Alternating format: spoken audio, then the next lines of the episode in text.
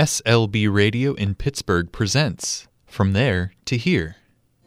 Stories of men and women born in other countries who now live in Pittsburgh. South Sudan. I was born in Herat, Afghanistan. I was born in Vienna, Austria in 1918. I was raised in the Carib territory. Dominica is an independent We island. We have a lot of castles in Poland and old buildings. Here is a little bit more I'm modern. part of that. Home city Busan is about 5 million people. A lot of people living in a very close, small space. So there are lots of tall buildings, lots of apartments, very, very busy. Over here in Pittsburgh, it's a little bit more laid back, and I kind of like that different pace of life.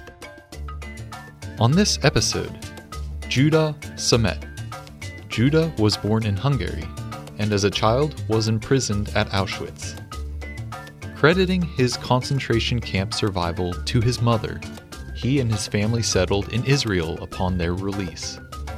Judah eventually moved to New York to work with his uncle, after which he came to Pittsburgh, where he enrolled at Duquesne University, taught Hebrew, and worked in the jewelry business. Here's Judah's story. My name is Abram Judah Samet. I was born in Debrecen, Hungary, February 5th, 1938. But I grew up in Israel and I lived there till the age of 25 and then I came here. I was born into an Orthodox family, very religious, but very entrepreneurial. In other words, my parents were business people. We had two knitting factories where you make sweaters and gloves and all those types of things. My attachment to Israel is twofold. First of all, most of my family live in Israel.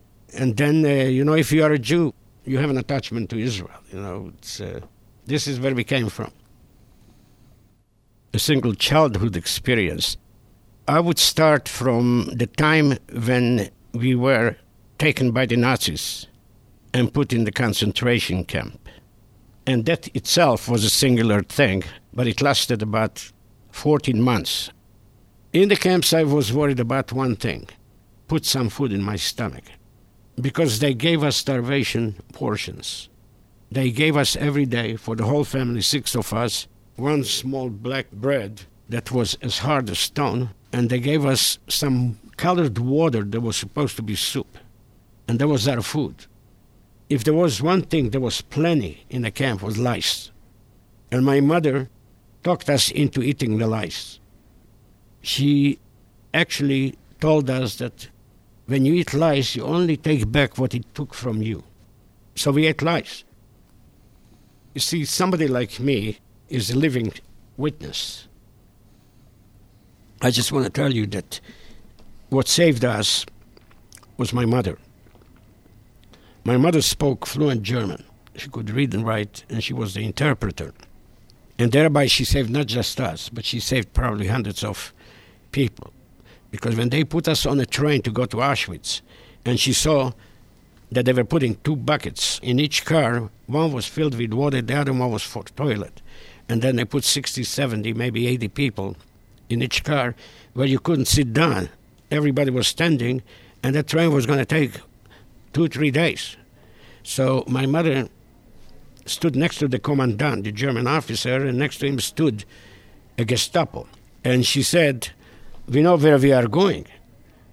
And surely you don't want the population along the road see what the Germans are capable of. The United States is my home now, has been for 51 years.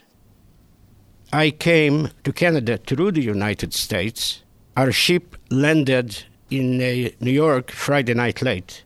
So I was here. My first impression was actually in the airport, and I didn't like Canada, it was too cold. So I crossed the border as a tourist, and I got a job immediately. I worked for uh, my uncle in New York. They had a coat factory, and I was also going to school at the same time. So my uncle in Brooklyn was married to Raitsu, whose family were related to my father-in-law. Raitsu and my wife's stepmother engineered that we meet. My uncle's son, my cousin, was bar mitzvah when the child turns 13. So my aunt insisted that I come. I didn't want to come. So we went to this bar mitzvah, And there was a children's table. The oldest child was five years old, and they put us at the children's table. So we couldn't talk to anybody there except to each other. When I came to Pittsburgh, first I was a Hebrew teacher at the Hebrew Institute for four years, and I was going to Duquesne University. I was almost done. I had maybe 110 credits, and I needed 115 or something like that. And my father asked me if I can come in. My mother was taking sick. So that's how I joined his business, the jewelry business, mostly diamonds. My favorite aspects of the U.S. is uh, its democracy. That's above all. Second, this notion that you can go anywhere in the world, and if you work hard, you're going to make a big success, is not true. It's true only for the United States. This episode is based on an interview conducted by John Irv, Otto, and Luke from Winchester Thurston School. To learn more about SLB Radio, visit slbradio.org.